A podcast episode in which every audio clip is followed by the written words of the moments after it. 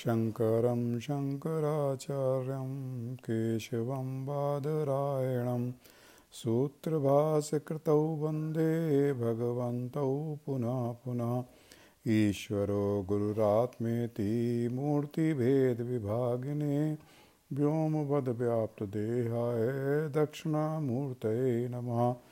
ॐ शान्ति शान्ति शान्तिः। वसुदेवसुतं देवं कंसचारुणमर्दनं। देवकी परमानन्दं कृष्णं वन्दे जगद्गुरुं कृष्णं वंदे जगद्गुरुं, कृष्णं वंदे जगद्गुरुं।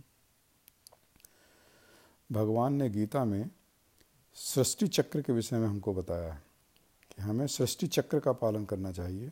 जो इसका पालन नहीं करता, वो मनुष्य का जीवन व्यर्थ है, उसका जीना ही व्यर्थ है। हम देख रहे हैं कि पिछले एक साल के अंदर काफ़ी प्राकृतिक आपदाएँ, जैसे कोविड नाइन्टीन को पूरे विश्व का सामना करना पड़ा है। ऐसे अनेक काफ़ी कारण प्राकृतिक हैं। भूकंप का आना, वर्षा का कम होना, वर्षा का अधिक आना, बाढ़ का आना, जिनसे मनुष्य जूझ रहा है। तो क्या मानव जाति के लिए किए जाने कर वाले कर्मों का सृष्टि चक्र पर अनुचित प्रभाव पड़ रहा है? क्या इसके लिए हम खुद जिम्मेदार हैं? यदि इन प्रश्नों के उत्तर हम अपने ही शास्त्रों में देखें, तब हम स्वयं इस निष्कर्ष पर पहुँच सकते हैं, केवल अपने हितों को ध्यान में ही रख, रखकर कर्म कर, किए जा रहे हैं। भगवान ने गीता में मनुष्यों के कर्मों के सृष्टि चक्र पर प्रभाव बतलाया है। गीता में आता है, संपूर्ण प्राणी अन्न से उत्पन्न होते हैं, अन्न की उत्पत्ति वर्षा से होती है, वर्षा यज्ञ से होती है और यज्ञ विहित कर्मों से उत्पन्न होने वाला है। कर्म समुदाय को तू वेद से उत्पन्न जान और वेद को अविनाशी परमात्मा से उत्पन्न हुआ जान। इससे सिद्ध होता है कि सर्वव्यापी परमात्मा सदा ही विहित कर्मों में प्रतिष्ठित है, जो इस प्रकार परंपरा से प्रचलित षष्टि चक्र के अनुकूल नहीं चलता, यानी अपने कर्तव्य का पालन नहीं करता, वह इंद्रियों के भोगों में रमण करने वाला पापायु पुरुष व्यर्थी जीता है। शास्त्र विहित कर्मों को यज्ञ कहा है। प्रत्येक मनुष्य यदि अपने कर्तव्य कर्म का ठीक तरह से पालन नहीं करेगा तब उसका प्रभाव षष्टि चक्र पर पड़कर पूरी मानव जाति को ही भुगतना पड़ेगा। जैसे एक मशीन में अनेक पुर्जे होते हैं, यदि सभी पुर्जे ठीक से काम कर रहे हैं, तब मशीन ठीक से काम करती है।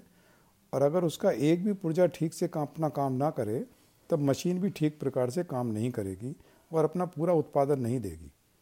इसी प्रकार हमारे शरीर में अनेक अंग हैं और उनमें से एक भी अंग खराब हो जाए, तब उसका असर हमारे पूरे शरीर पर पड़ता है और हम दुखी हो जाते हैं, बीमार हो जाते हैं।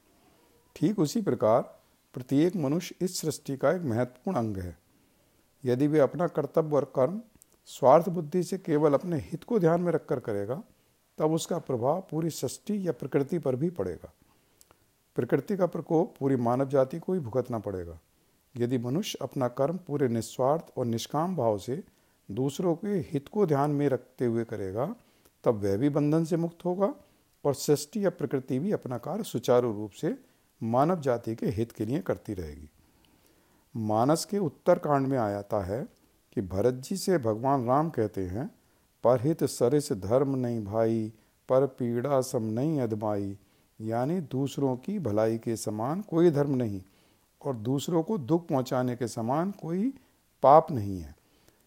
पिछले पचास साठ वर्षों में दुनिया में बहुत परिवर्तन आ गया है अधिकांश मनुष्य केवल अपना ही हित को ध्यान में रखते हुए काम करते हैं, चाहे उससे दूसरों का कितना भी हित हो जाए।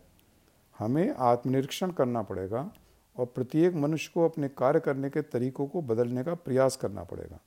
अन्यथा हो सकता है कि यह सब प्रकृति की एक चेतावनी के रूप में हो, अभी से हमें सतर्क होकर आने वाली बड़ी परेशानियों से हम बच सकते हैं। जय श्री कृष्ण, जय श्री कृष्ण, जय श्री कृष्ण।